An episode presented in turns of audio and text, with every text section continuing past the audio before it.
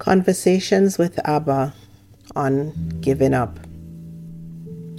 I wasn't the one who failed you, my child. You were the one who gave up.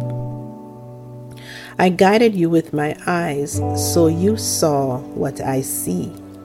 You saw the possibilities, you recognized the direction and heard my voice, even when I did not speak audibly.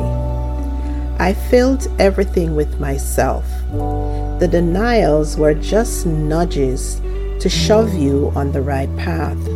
The disappointments were indications for you to remember the promise and find joy in the no, knowing that there was greater. The same power, energy, and determination that it takes to give up, you should have used to press on. Yes, it took great faith to give up. Because after you have believed, you had to reverse that belief. The natural order was to believe, and the moment you decided not to believe, it takes power to do that. If only men would continue believing all the things they could accomplish. Unbelief is a denial of what you truly believe. It's a lie. Giving up is loss of faith. I am faithful to fulfill every promise. So you gave up on me and denied my promise.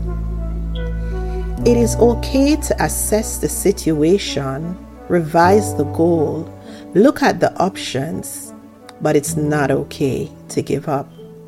In that moment, you took your eyes off me. You were no longer seeing what I was showing you. Your eyes shifted to the physical activities and you minimized my voice. Remember Elijah and the servant?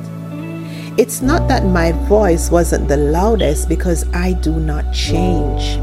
My tone doesn't change. But another voice became louder because you gave your attention to it. You decided that my promise for your year was a lie. I got you to believe and trust, but man's will is something I will not change. It is the one thing that you have that makes you serve me.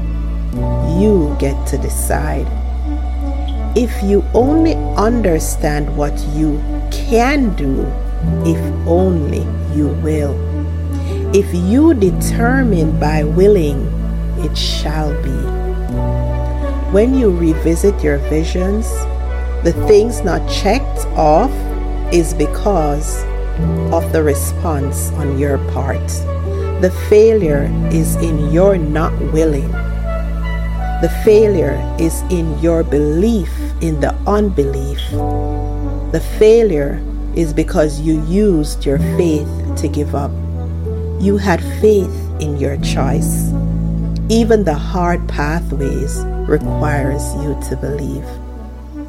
But my promise still stands, awaiting your willingness to believe again.